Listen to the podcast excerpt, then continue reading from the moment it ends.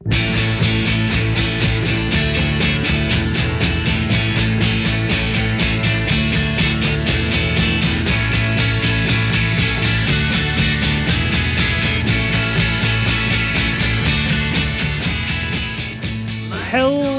and welcome to actually Best Choice Movies, the world's only movie podcast. Uh, I am one of your hosts. My name is Chris Chafin. Hi.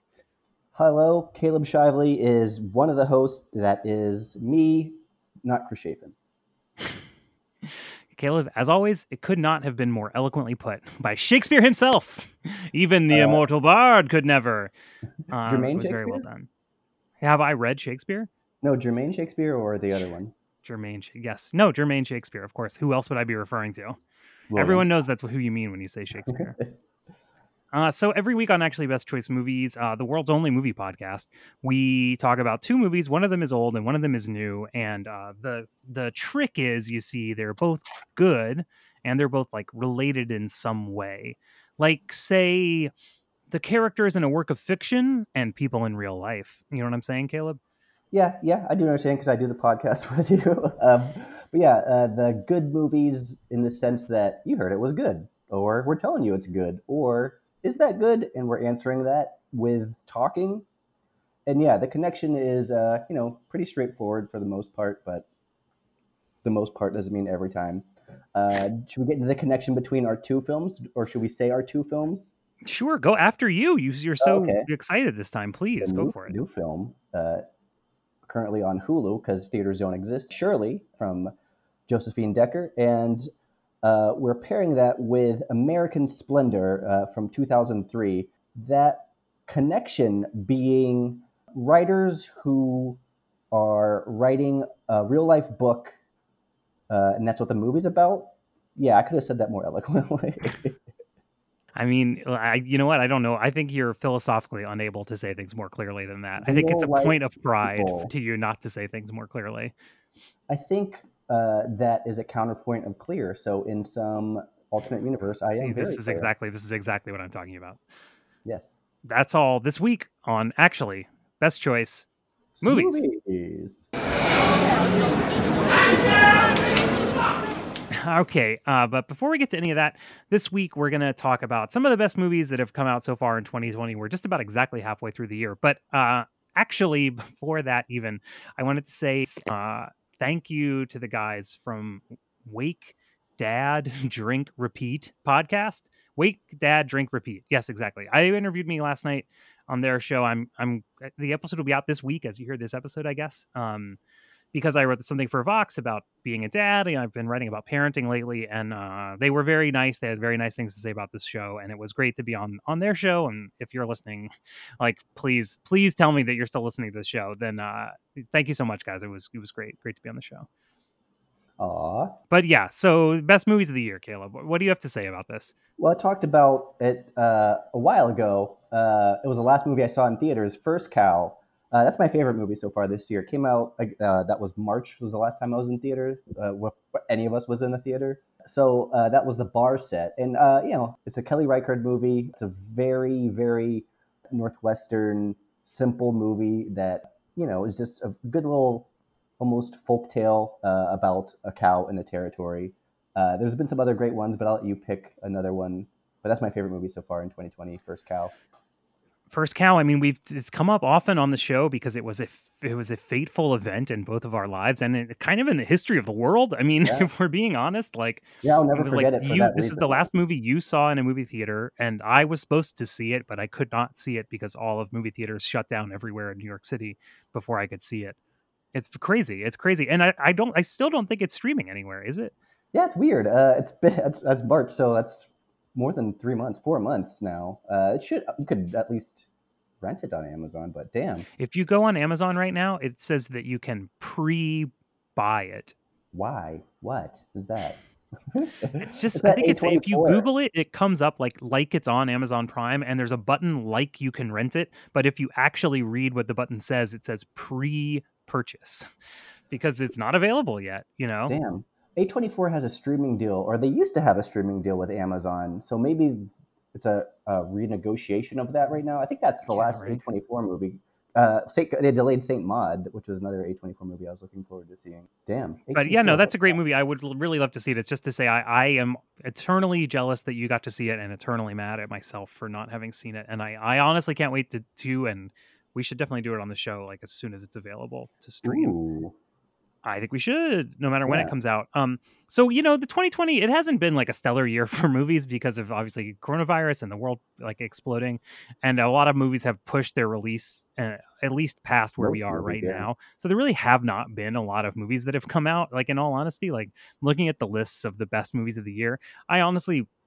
You know, a lot of them are not great. A lot of the m- movies on the lists of best movies of the year are at this point are like kind of lame. I think if you ask me, uh, and I just because of there have not been that movies many that have come out, and it's been mostly like you know The ones we s- kind of on streaming original movies that are kind of like genre y. I feel like that's that's what a lot of these movies are. Yeah. There's like that movie some Dark of Night showed up on a lot of these lists, or Vast of, of Night. Night. The Vast of Night. Actually, I was going to bring that one up because I actually did. You see that movie? I didn't see it, but it looked so cheesy. I watched Oh, the I- I- trailer. it looked like a student film or something. I was going to bring that up as uh, my second favorite movie of this year. really? Actually. Yeah, Is it really, good? good. Like you really like Um, it? it is. Um, uh, there is actually a big distributor there. I think it might be Annapurna, but I could be wrong there.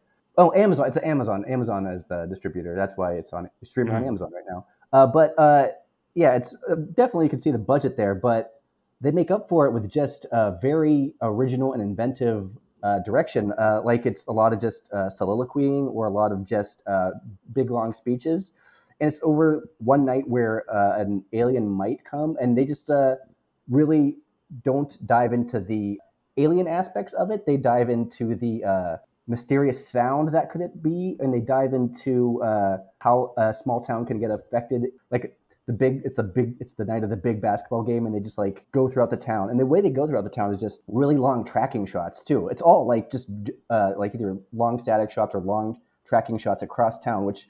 I assume they did it with drone, but like it's very too low to the ground and kind of too clean of a shot to be drone. So that's all this stuff I'm thinking of, and then like the actual dialogue's kind of just weird, and uh, like they get nothing but character actors to do it. So it's like a, a cheapness to it, but that's just kind of selling it short. It's actually a really, really good movie. I wasn't so much that I thought the budget. It, uh, when I say it looks like a student film, I didn't mean the budget. I meant more that it took. pl- It seems to take place in a universe of where everything is a cliche. Like every single person and car and house is some kind of like Yes, I think this it- is like a person. Because it, doesn't it kind of nebulously take place in the 1950s.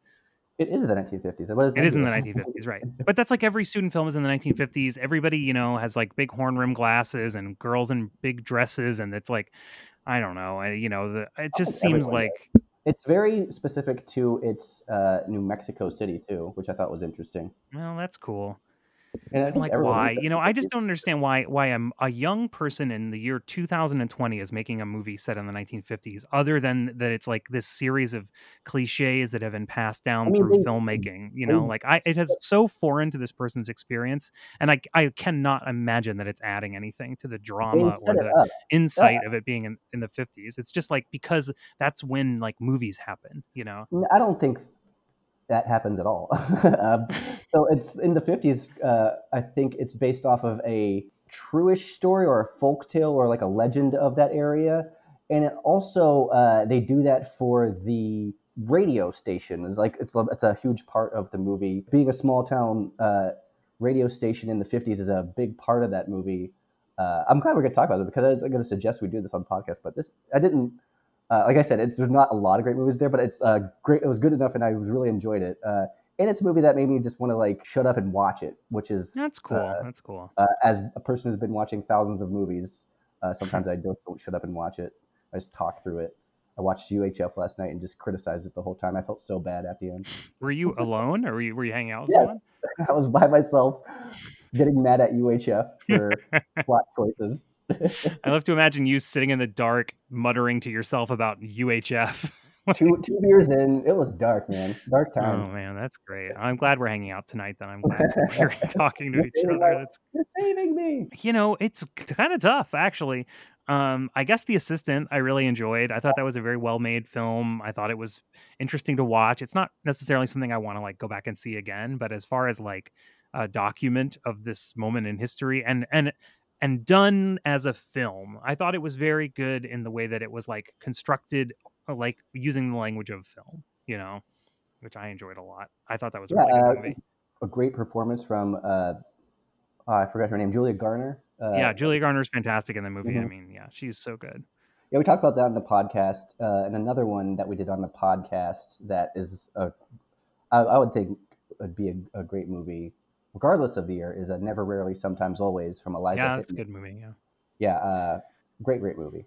I enjoyed it. Again, not one that I think I'm gonna like go back to, but it was like Mhm. it was very interesting to see, and it was, you know, it, it was it was very true to life, uh, much Yeah, like, um, yeah, the assistant, right? It felt uh, very true to life. both those movies are like big and memorable in their subject matter and in their execution of dealing with the subject matter. That like, yeah, maybe in a year or two, I could. No, not even. Maybe in like five years, I, Yeah, right. revisit those. I mean, a movie that I like that I, I could see rewatching, and in a certain way, it feels like an an older movie, like one from the '90s or the early 2000s that you would watch on TV over and over again. Uh, is Bad Education? Like that Oh, was on all these lists. That's an HBO original movie. Like we talked about it on the show, but not like it wasn't one of the one of the two movies. I really enjoyed that, and I do feel like I feel like I could watch that movie a million times. You know, you Yeah. You have I mean, no other thoughts on Bad Education other than to say yeah. Do you have nothing else? Did you did you like that movie? Did you Yeah, like I it? it. Yeah, we talked about it on the show uh, as a pre thing. Yeah, it's. Uh, I think we just we talked about it in the sense of uh, Hugh Jackman as one of his better performances Yeah. and how odd his career really is. Yes. And uh, to pull that out from him at this stage in the career is like I should open up a uh, less fantastical and more mature stage of Hugh Jackman that I've been craving. Hugh Jackman's Wolverine.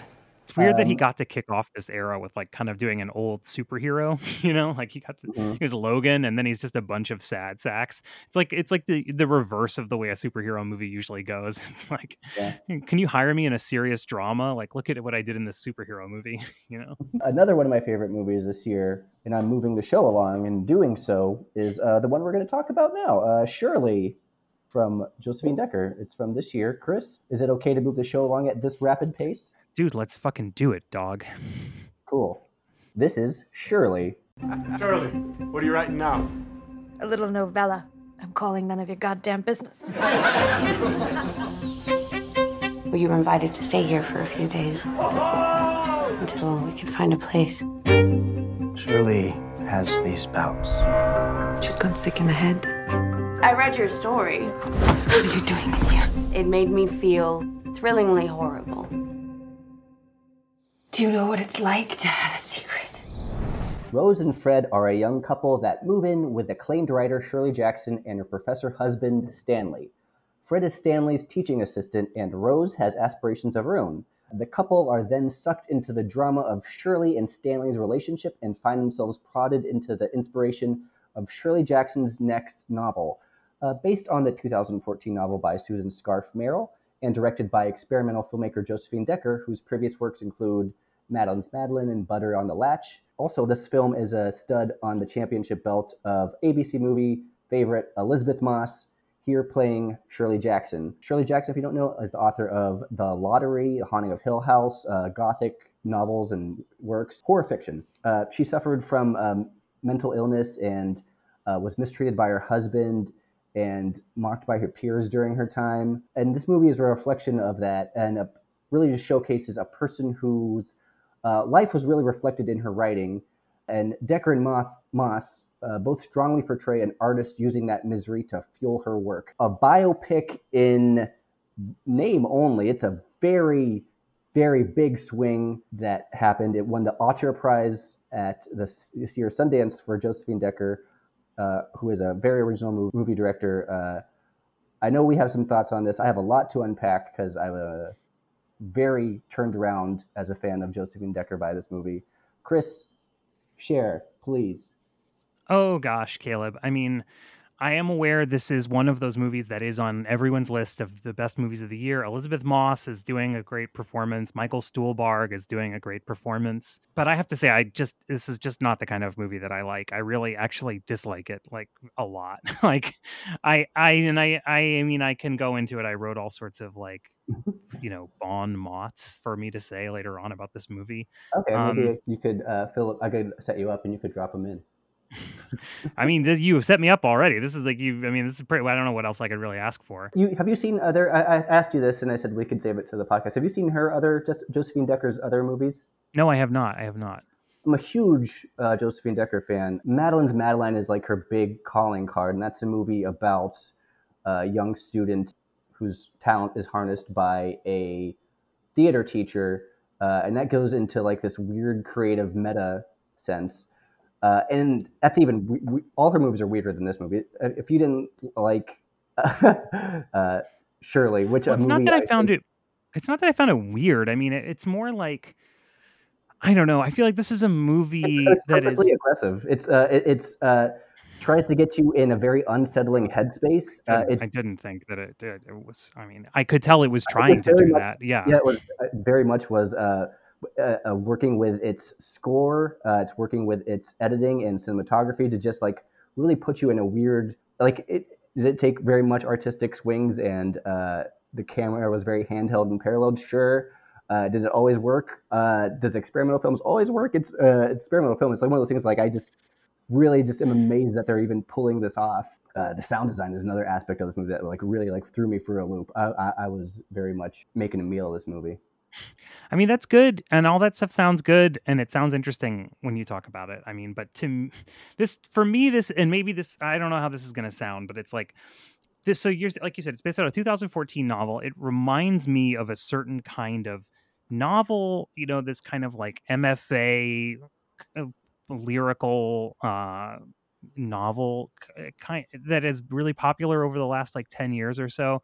They've made a couple of adaptations of them and, and they're kind of are similar to this, you know, because of the because of the way those books are are written and the way that they're kind of confusing and you know like aspirationally obtuse. And so you know I reminded me of something like sharp objects right where even they use a lot of the same camera techniques where like that was like way more straightforward. That was like more Dude, no. they do the exact same thing with the like cameo things. It's like people wandering around a big house. It's like, you know, random cuts between people like looking in the sink really meaningfully, you know?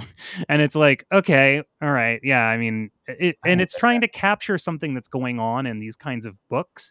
And, and I just don't think it translates well to film. And I, to me, this is not a good movie. Like, I don't, I don't find it to be experimental. I find it to be like, just eh, like maudlin almost you know and and amateurish and you know like i don't i don't think that it's i don't find it to be daring you know i find it to be befuddling.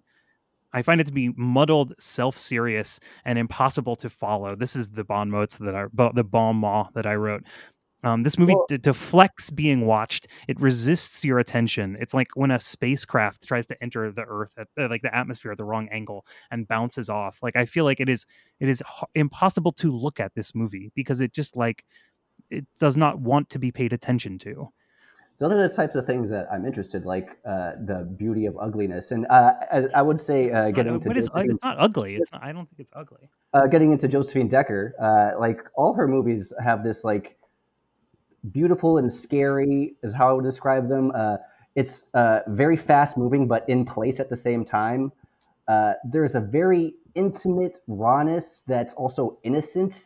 I don't know. I'm saying like contradictory words. Uh, broadly claustrophobic. Like she hmm. takes a lot of just uh, themes of uh, not necessarily righteous anger, but like a messiness and a Shirley as well as her other films have a lot of themes of uh, women friendship and uh, creativity, and she like really just gets to a more uh, esoteric. She's tr- looking more into less a story into describing the process of those things, and those oh aren't necessarily real, tangible things to write. They're just she's using the uh, experience of cinema to like really portray these headspaces.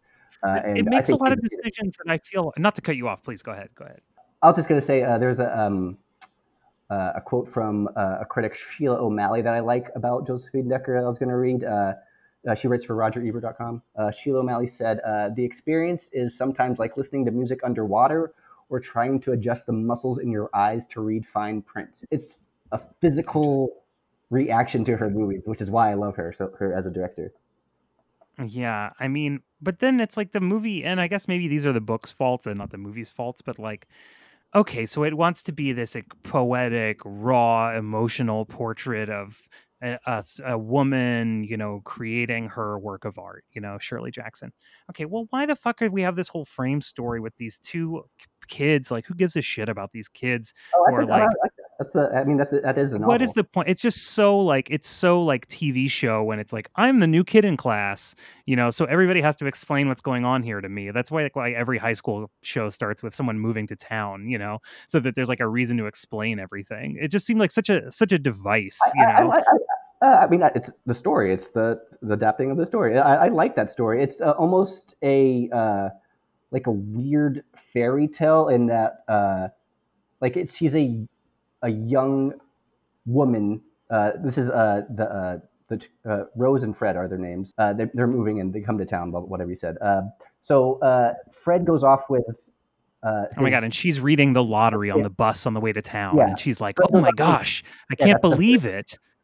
That's um, the first scene in the movie. I was like, "Oh my god!" I was rolling my eyes already when that was happening. I mean, when she brings it up to Shirley that she's a big fan, Shirley does everything but roll her eyes because she seems like too tired to roll her eyes at her, which I thought was really funny.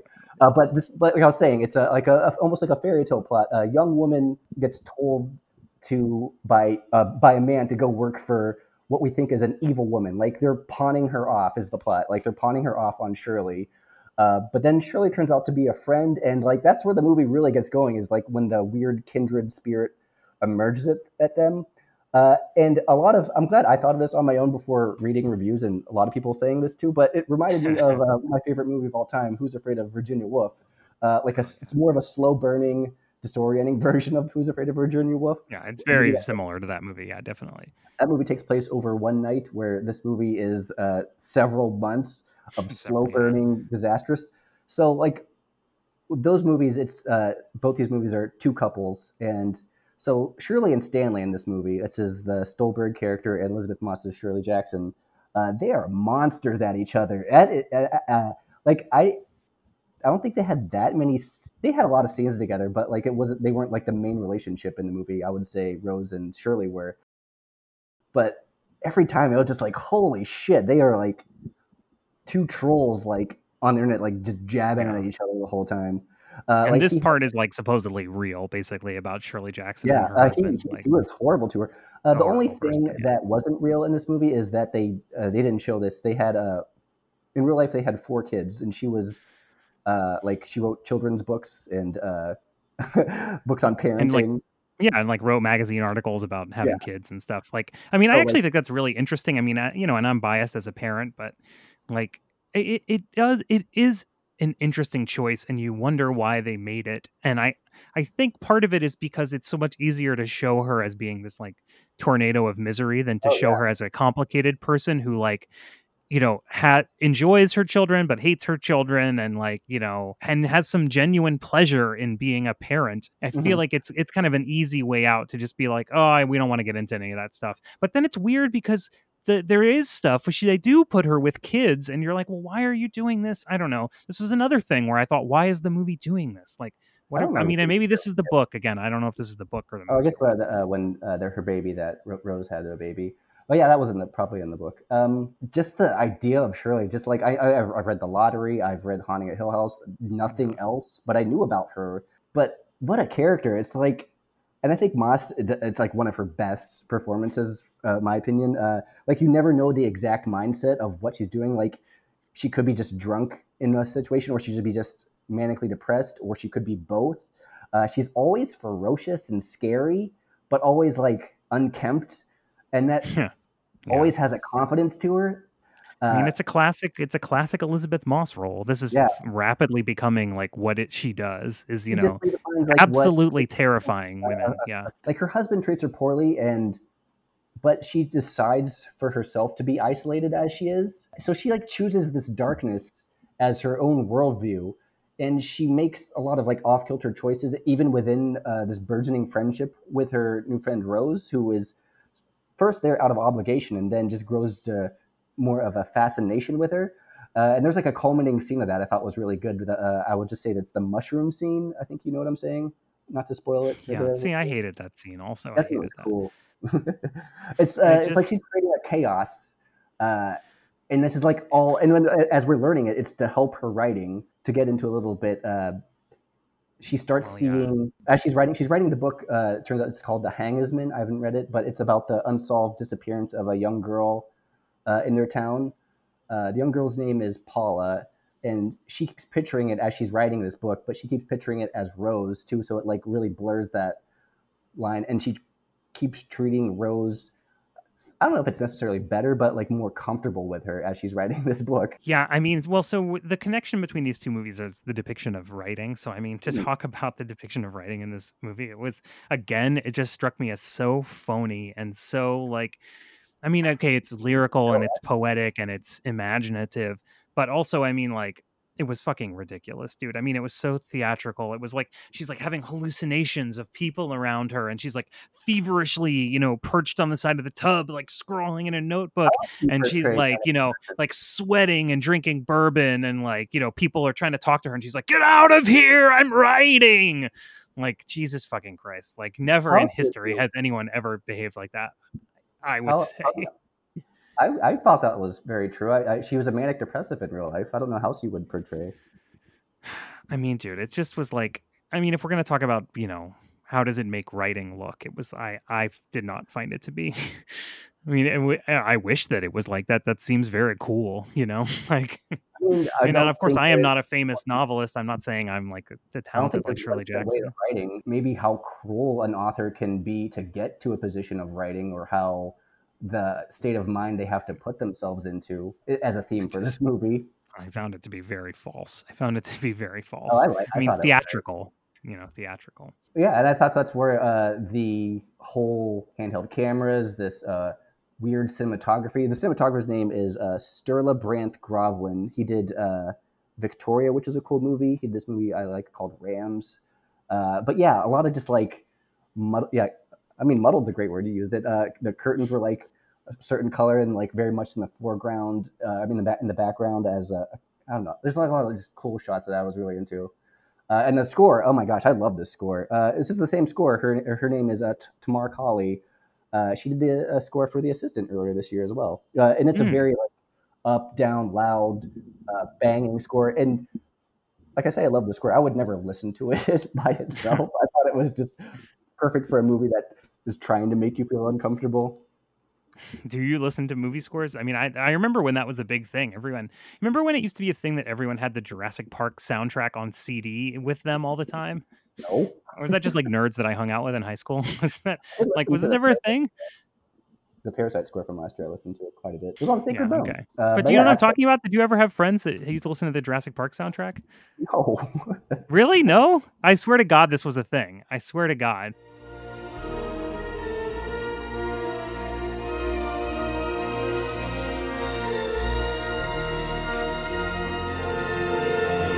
The Jurassic Park, it's huge. It's huge, dog. If you were 12 years old at the time, it was huge. But yeah, I don't know. I mean, this is uh, to get back to Shirley, I mean, I don't have too much more to say about it, but I, I will say, like, oftentimes in a movie that doesn't really work, uh, as I would say this movie doesn't work, one of the tragedies is there are parts of the movie that are working great and you can see that like like these people think they're in a good movie you know like and i do think the scenes with michael stuhlbarg and with uh with uh, elisabeth moss are fantastic you know obviously they have such a great energy together it's two completely very skilled actors like just going at each other and it's it's really great to watch but i will say even those scenes i don't find to be particularly well like you know i didn't like how they were shot i didn't like how they were edited like i enjoyed seeing them you know interact with each other but it, i did not particularly even think those scenes were like well done but you could see that the two of them performing it's like yeah they, they're fucking crushing it but they don't know that the movie that's happening around them is like not they were not crushing it uh, they they were shot in a way that mirrored their aggressiveness to each other. I think they kind of work as a couple. they kind of do right i Yeah. agree they're complementary monstrous to, towards each other. Like they're like she's more of an anger, uh, violent monster. and He's more like passive aggressive and smarmy. yeah right Uh, he's awful. He's awful. She he, she should leave him. He he cheated on her all the time. supposedly that in the real life that was like uh and I forget how they portray this in the movie, but it's basically like it's not even like he cheated on her. It's like he told her from the beginning, like, I will never stop sleeping with other women and you know if you don't like it then you know fuck off like i don't care Uh, and he's so she just- was like went along with it you know and not only did she expect he ex- expect to be able to sleep with anyone he wanted but he if she didn't want to hear about it he would get mad at her and make fun of her for like you're like you know like being small minded or something that she couldn't hear about his the other women he was fucking he was also just super jealous of her the whole time. like Oh, yeah, she's right. way more successful than him, and that's what he wants. He's a critic, uh, so yeah, just super jealous. Yeah, they Um, started off basically both contributing to the New Yorker after college, and they were, you know, he was doing writing that was popular, and she was doing writing that was popular, and then he got a teaching job, and you know they moved to this teaching job, which is like a pretty good job, right? That he got, and then and then after that point, she started publishing these things that were like massively, massively popular, and then she became the breadwinner for the family, and and right, he was extremely, extremely jealous of her. His writing never ever got even close to the like level of her writing. Did you like Rose, uh, the actress who played Rose? I wasn't familiar with this actress. Her name's Odessa Young. I thought she did a very good job. She had to play off Moss the whole time, which is no easy task. I thought she yeah hard to do right? Yeah she did a really good job i thought. I thought she did a good job definitely. Yeah, and she also she's playing two characters right? Yeah, yeah. this is another thing i found annoying and just hard to pay attention to. This is like there's this doubling thing going on because there's doubling in shirley jackson books so there's Yeah, there's like this one character is also there's an imagined other version of the character and i mean it's pretty hard to understand what's going on. Like if you i i had i watched the movie one time i read a review of it and then i went back and watched like an hour and a half of it again. Uh and i was like okay well i kind of get it now but like also like what why why I mean, I think I personally needed uh, a movie that was this. What's the word I'm like looking for? obtuse like Yeah, difficult maybe. Uh, yeah, difficult probably. Just like not straightforward. I needed something to like really just like break my brain a little bit because it's uh, already broken, I guess, and I just needed to shatter it to pieces. I don't know. I just like really just. Uh, I don't know. It's like a good hit of a good drug of just being like, "Whoa, man, that was different." Because it's uh, like a lot of the, things I've been watching uh, have been really blurred. I've been really disappointed in the new Looney Tunes series.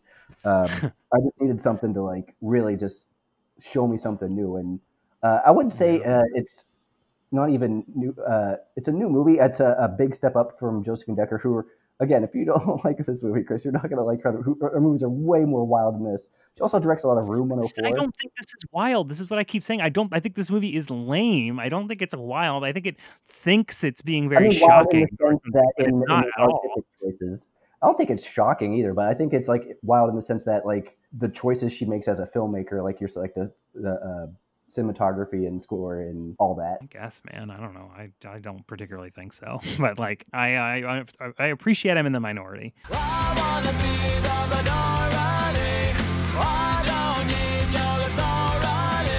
Next movie we're gonna do is 2003's American Splendor. My second wife divorced me. I work a dead end job as a file clerk. So if you're the kind of person looking for some fantasy figure to save the day, guess what? You got the wrong movie. Turning on American Splendor, which a very popular 2003 movie directed by Shari Springer Berman about the life of underground comics author Harvey Pekar. Uh, I thought I was about to re-experience what I think I've called on this show before, um, the brief reign of the pervert. Like this period of time, it was like 10 years maybe, where the coolest thing you could be in an indie movie was like an extreme pervert. Like, isn't like isn't that what this movie was about? Like, isn't Harvey Pekar like this like misanthropic, dissatisfied jerk who like takes out his frustrations on the world through his comics and he's like friends with R. Crumb and like like isn't that what this movie is about? Well, I know it is not what this movie is about. I was extremely pleasantly surprised to find that this movie like I like it like maybe more than I liked it when I came out when I would have been like 21. It's just has like so much more gravity and uh humanity and it's so much more like, you know, funny and you know, kind of sweet but also realistic than I I remembered. I mean, there are parts of it that are a little cringy, but I'd say on the whole, like I was very, very pleasantly surprised. You know, it's funny um, because at the time this movie, people talked about it as this bold mix of fiction and documentary because it has the real Harvey Pekar and the real friends of his and his real family give interviews, and he, Harvey Pekar does the narration. Like uh, my dinner with Andre, this is a movie that, in retrospect, it it it is a podcast. Like this movie has such extreme podcast energy. Like the the the documentary parts with Harvey Pekar, it's like I just wished it was a podcast. Like it, it very, very strongly gave me that vibe, which is I don't know, just that's just an aside for me. And so, like in Shirley, that we were talking about, this movie depicts Harvey Pekar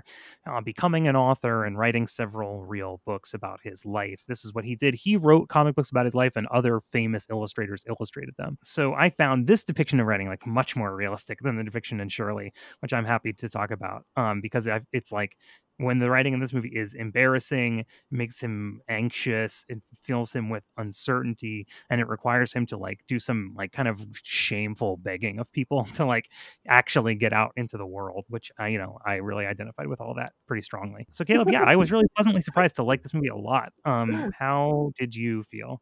So yeah, let's go back to 2003. I was a senior high school. Uh, it was my weirdo days. I was fucking, fucking awful. Uh, and for me, this film was like super hyped up. Like I was like super jazzed to see it. Uh, it was Paul Giamatti. I was a huge fan of storytelling. I was a huge fan of Man on the Moon, where he played Bob Zmuda. Love Pig Vomit. He was also coming off of uh, Big Mama's House and uh, a movie Big Fat Liar, which I will say he I will always say and defend that he is great in. It's a Frankie Muniz Nickelodeon movie, but Paul Giamatti is amazing in it. Oh my Just god! coming all these like movies I was really into. I was super into Paul Paul Giamatti. Hope Davis, who's in this movie, was uh, this is her movie right after About Schmidt, which I loved. It was also the time I was learning about uh, Robert Crumb. I saw the documentary uh, that Zwigoff did. Uh, I had a couple Fritz the Cat shit. I remember watching Fritz the Cat around Oh then. God. Yeah, this Uh, is that time too when there was like it was this kind of like comics era. Like Crumb came out in '94 and Ghost World came out in 2001, Yeah, and this movie came out in 2003. So it was like they were becoming this like big part of like indie culture, like this kind of Yeah. comic book stuff. yeah, Clo- Clowes was a really big and as a heyday of him too, uh, as a actual comic maker, and uh, they were still making uh, these around then too, uh, American Yeah. Splendor comics too. Uh, so like when this movie came out, like it was impossible for me to not love it. so like I've seen it a whole bunch. Uh, I actually still have my VHS copy of it. I didn't actually watch my VHS copy because it's on HBO. But, you mean uh, that you like recorded it off HBO? no, no, no. Uh, I, I, I own a VHS. It was like when 2003. Uh, I remember going to Suncoast Video, uh, and like they had uh, like you could buy DVDs and like other movie memorable shit there, but they had a VHS section that was always like cheap as shit, uh, and always like brand new indie movies that came out. So I remember buying American Splendor there for like eight bucks, oh my god. And then like So still had still having a VHS player. I played the shit out of that shit. it was definitely one of those like DVDs that people had. Um, but yeah, you're talking about Paul Giamatti, like he's so great in this film. He's so touching the way that he's kind of like, you know, that the old Harvey Pekar is supposed to be. He's like a regular guy, but he's got like a lot of, you know, artistic ambitions and like an artistic soul and he's friends with the artists and like collects you know music and comic books and stuff but he doesn't know how to do any of that stuff himself he's frustrated and his friends become he's famous you know he's friends with R. Crumb who becomes like the most famous comics person in the you know in the world basically and but it's like he doesn't you know and he's he does nothing nothing's happening for him. He just goes to work. So eventually he decides to start making comic books about his life but he doesn't know how to draw so he draws these like stick figures. And it's like the scene where he sits down it's like he's had some kind of terrible day and he sees the he sees a funeral notice for someone who was a file clerk for like 50 years and then died you know and it's like he, he so the next scene is him like and he just is like drawing a some boxes on a piece of paper and he just starts drawing stick figures. And then he looks down at them and he just kind of shakes his head like jesus christ what am i doing? And then he kind of like erases them a little bit but then he just keeps going. It was like i thought that that to me was an amazing depiction of of writing because it's like getting really fired up by the idea of writing about something starting to do it and and then just thinking like like what the fuck am i doing? Like i don't know anything about anything. Like why in the world would i think i could write something and then just going like i don't know fuck it. Like i'll just do it. You know like that to me that to me is what writing is about not this other stuff that was in shirley. Oh, you're gonna go after Shirley. Can't let it go. Uh, they're different writers, completely different writers. i Uh, realize that. i realize that like you said, Harvey did stick figures and had other people draw them. But I, i, don't know are you saying there was not there wasn't literary the stuff that harvey pekar is doing Uh, are comic books literary? That is the question. i mean especially his i mean i think people would say i'm sure, sure they are studied somewhere Yeah, and I think Harvey's a good writer. Uh, I don't know if it's literary, but uh, he. Uh, I mean, they reference um, Dreiser's uh, Jennie Gerhardt, I believe, uh, which is uh, I thought was a good. There's so many great meta stuff in that movie. But yeah, uh, Dreiser was a naturalist novelist in the early 1900s, and I think that's what Harvey was saying. Like um, one of his great lines is, Ordinary life is pretty complex stuff. like he is very much an everyman person. He's a blue collar guy. But at the same time, he's like a complete original. And the way that like Crumb sees him, or the other Fred, I forget Fred's last name, uh, just the way they drew him was like otherworldly, and that's what made it more literary too. That was like the, the lines within the, the, the, the words too, is the actual drawing of the comics. This movie did a, a bunch of great tricks of just beautiful montages of tiny little part of his life, and then they would just show the panel of it. They did that like I don't know two or Yeah. three times. Those were uh, that, that's just that's really really cool filmmaking and just a great way to show. It's what- very creative. I mean, for the time, especially, it was very creative filmmaking, right? I mean, it was not the kind of thing that was done very And they often. established that like very very early on. It's the opening credit sequence. Like Yeah. they're breaking the fourth wall in the opening credit sequence. Like they're telling you stuff as they're showing you the people who make the movie. I, I, I completely forgot about that, and it really just starts off that fun. And the very first scene after that, opening well, the first scene is uh, him as a kid, opening credits, and then it goes right into a scene of the real Harvey, uh, which you're like oh like he like you get to know the character right away, and he is a fucking cool person. Well, so one of the interesting things that happens in this movie is that it's not just about Harvey Pekar deciding to make comics and beginning to make comics. It's about him, like, you know, making comics and becoming successful and all the different things that happen and, and don't happen in his life. And like one of the very weird ones is that he becomes a regular guest on David Letterman. This is back in the 80s, right? When David Letterman would have on like cranks to that would like he would make fun of them and they would make fun of him. And you know, ideally, like Dave would get made fun of more, but sometimes Dave would be like actually kind of an asshole to people and make fun of them like kind of a lot. And so for a while, Harvey Pekar is one of these people. And it's like a huge section of this movie is his like being on David Letterman and being so mad about it and always mad at Letterman until he finally like actually blows up at him on air and they have some kind of huge argument. And then he's like never asked back on again. It was really Yeah. interesting for me as, to see it in, when I first saw it because I was used to fucking, I mean, worship, worship David Letterman, right? Um, so to see him as like the bad guy, kind of, I was, I didn't really know how to handle it. Yeah. You know, yeah, I, I had that same like reaction, uh, and I did read about that because I, I was always curious why they uh, they show the actual real clips of Letterman in this movie, uh, except for that last blow up where Harvey talks about uh, the situation in the Middle East or uh, GE's complicity, uh, who owns NBC, which is kind of awesome for a guy to go on TV and talk about that. But they didn't. It was Paul Giamatti and uh, some actor recreating that because Letterman himself would not give him permission. It was that interview and another interview. He said they they wouldn't let him them use that. And also in the movie, it looks like that's his last appearance, but in real life, he went on the show two more times after that. That's pretty funny. That's actually pretty funny. Yeah, no, I mean that was really interesting. And then it's right. Then he also gets cancer. I mean, in a certain sense, it's like mm-hmm. too much happens in the movie. Like it follows him over. I don't know how many years is this? Like twenty years or It something? starts in the '60s, yeah. Yeah, thirty years. And he gets a he adopts a kid. Eventually, it's like It, But it- it's to, it's to catches up with 2003.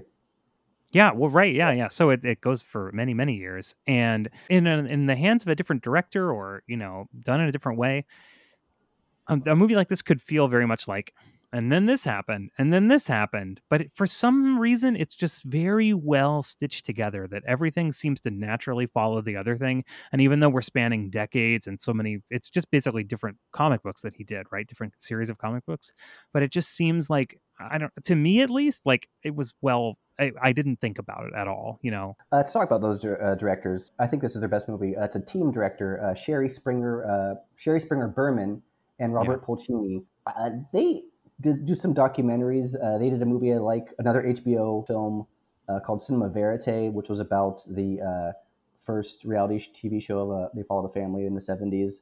Uh, but they also did. Um, Oh, was that was that the one? Was it was a movie with um Tim Robbins? Th- that one? And uh, I forget who the other actor was in it, but yeah, uh, yeah, I like that movie. Oh yeah, that's a uh, good movie. Yeah. Uh, it was an HBO movie, uh, which was this was as well, but uh, that was so good that they put it in theaters. they still put it in theaters. Is that true? I yeah, didn't know that. This was supposed. This, Yeah, was, yeah, this yeah. was supposed to be an Supposed to be HBO original movie. Yeah, and it played at Sundance, and there it got crazy word of mouth. Won the Sundance uh, Grand Jury Prize uh, that Wow. year in two thousand three. Uh, so yeah, like oh cool, we can make money off of this. Uh, yeah, that leapfrogged them into award wise. Uh, nominated for an Oscar. This movie is an Oscar nominated film. It was Best Adapted Screenplay. One of the coolest Oscar nominations I feel. I feel. I mean, Paul Giamatti should have been nominated for Best Actor. He's great in this movie. He's absolutely fantastic. Uh, it lost to Lo- Return of the King, which sure. Return of the King. Oh my Uh, god. Um, Yes, the best King- thing about Return of the King is the screenplay. That's they won. They swept the category. That was like the culmination for because Oscars are stupid. Uh, but Yeah. not stupid is Independent Spirit. It didn't win any Independent Spirit awards, but got five nominations. So it got for Best Film, Best Director, Best Screenplay, Best Actor for Giamatti, and then the fifth one, I was so surprised by uh, Best Supporting Actor for Judah Friedlander. oh my no fucking way. When I said in the intro that some parts of it aren't great, that is what I meant. Is Judah Friedlander. So Judah Friedlander plays this friend of Harvey Pekar's that he works with, and it's it's pretty interesting how they do it. They introduce Friedlander as this guy, and he seems so fucking over the top, right? He's got like a, he's like a nerd from a movie. He's got a big check shirt on, tucked into his khakis that are pulled up really high, and big like glasses, and then like his hair is combed over his face. But he also is kind of acting like he's like autistic or something, and you're like, this is like not okay. Like nothing about the way this guy's Mhm. acting is okay. This is not cool. And then they basically they show Friedlander walk backstage, and the real guy is there, and he is exactly like Judah Friedlander, and if anything, more extreme than he is Yeah. being. So you so you have to be like, okay, I guess it's okay the way he's doing it, because I just I feel like you have to do it that way, otherwise people wouldn't buy it. You know, it seems so crazy. that scene, I, like that scene. It's a very good meta scene. It's Paul Giamatti and Judah Friedlander sitting in the background while uh, the real actors, they're uh, people they're portraying, are having a conversation about jelly beans. Yeah. and it's one of those things where uh, once you see him, uh, and he became like a uh, his own cult as Harvey got famous. Uh, His name is Toby. Yeah. Uh, he's a very fun voice to do. You're very funny, Harvey. Very over the top. Like his his big plot line in this movie is that how much he wants to see Revenge of the Nerds. There's this one scene where a nerd grabs the microphone during a pep rally and announces that he is a nerd and that he is proud of it and stands up for the rights of other nerds. But getting into the uh, meta aspect of it, which is, uh, I'm always a big fan of meta stuff. So this movie does kind of read uh, like a formulaic biopic in a way. Yeah. Uh, but it's greatest when it really leans into that meta stuff, like using the real Harvey to break the scenes, or when Harvey gets to comment, or even uh, Paul Giamatti breaking camera and like saying uh, a, a nice little speech to the audience. Well, when I was saying that, like, this movie has like big podcast energy, I mean, Mhm. I was thinking actually, yeah, that scene with Harvey Pekar and Toby talking about jelly beans. It's it's funny because it, it- again, it immediately follows a scene that is uh, Judah Friedlander and Paul Giamatti doing a similar kind of thing where they're like picking at you know Harvey Pekar's picking at Toby and Toby is like kind of oblivious he's being picked at. But watching the real ones of them do it, I was like, this is so much more entertaining and I get their dynamics so much better. I feel like it wasn't Yeah. being portrayed like would exactly yeah. right in the in the fiction version. But when you watch Mhm. the real ones of them do it, you're like, oh yeah, this is really charming and cute, and like I could listen to this for like a hundred years. Yeah, like that's what I I like. I would much like I I long for the podcast version of this movie. So um, the whole meta aspect of it and like the whole real people of it just really lends itself to how it was a comic book, and now that really works as a comic book screenplay, as a especially about a comic book that's about people's real life. But there is a part in the movie that is a little bit too meta for their own good that I love. Uh, like they see the real a play based on American Splendor, Oh, uh, and that would have that play is basically what this movie would have been if it was a shitty movie.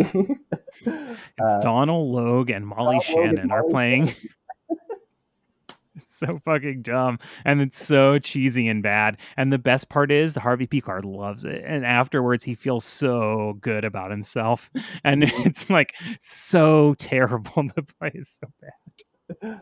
I think my favorite little meta thing they do is at the end, the real Harvey Pekar says, "Oh no, I get a lot of money from making this movie. I could use that."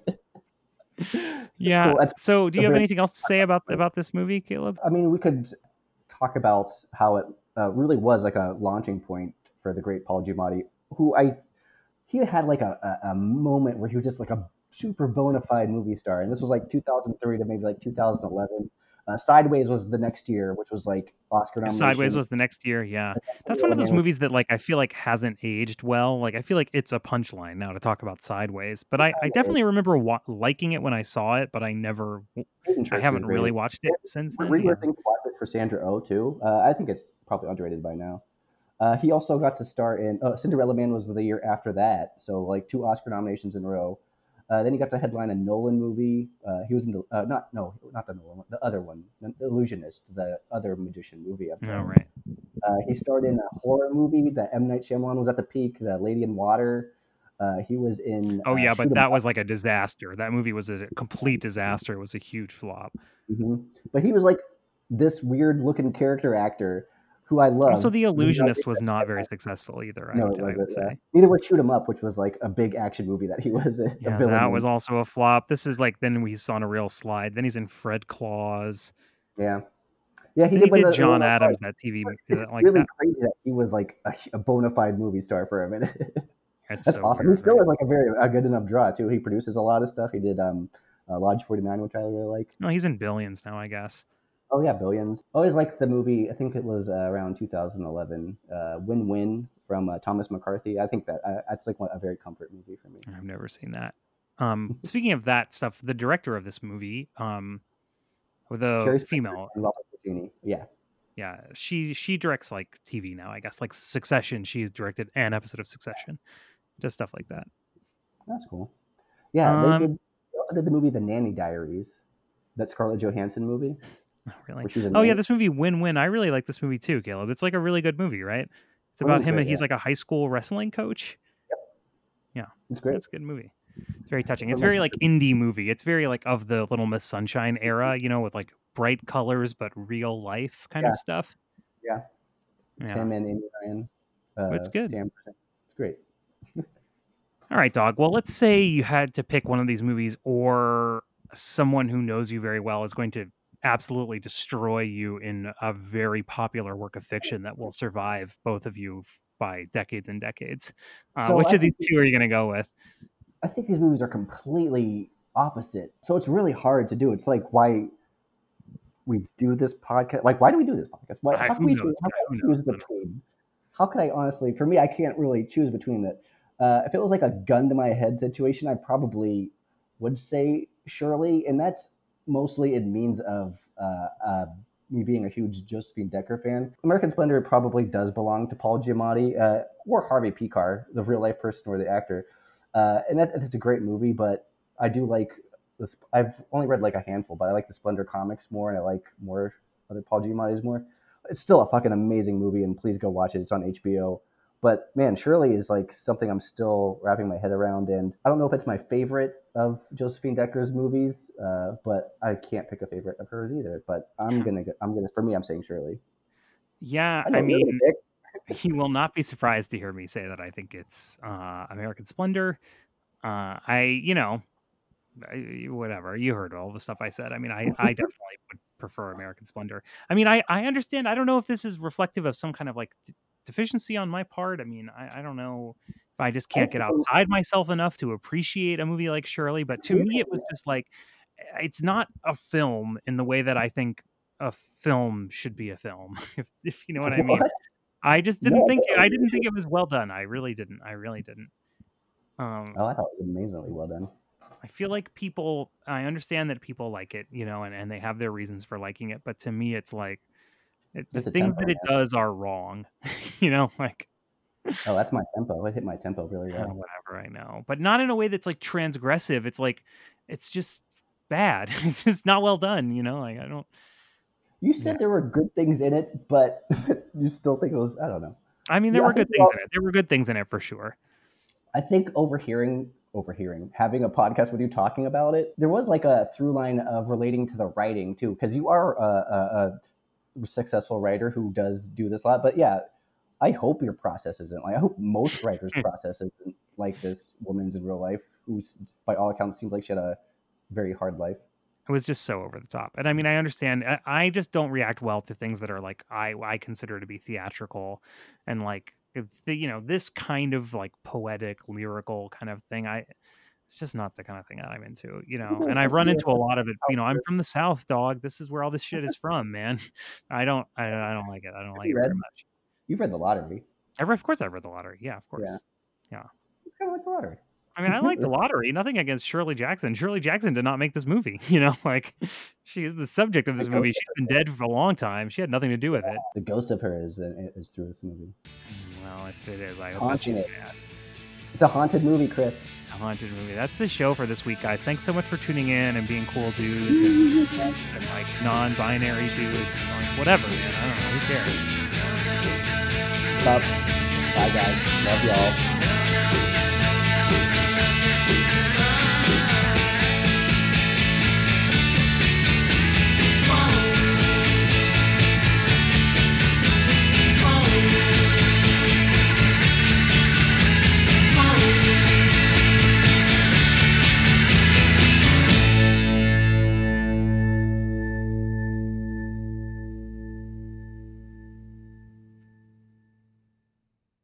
I, you know what? Mm, Cut it out. Cut it out. Cut it. I mean, you can edit out what I said. Not that you should stop doing something. Is what I meant. Uh, I'm just gonna say cut it out, but you can't see me do the Joey Gladstone hands.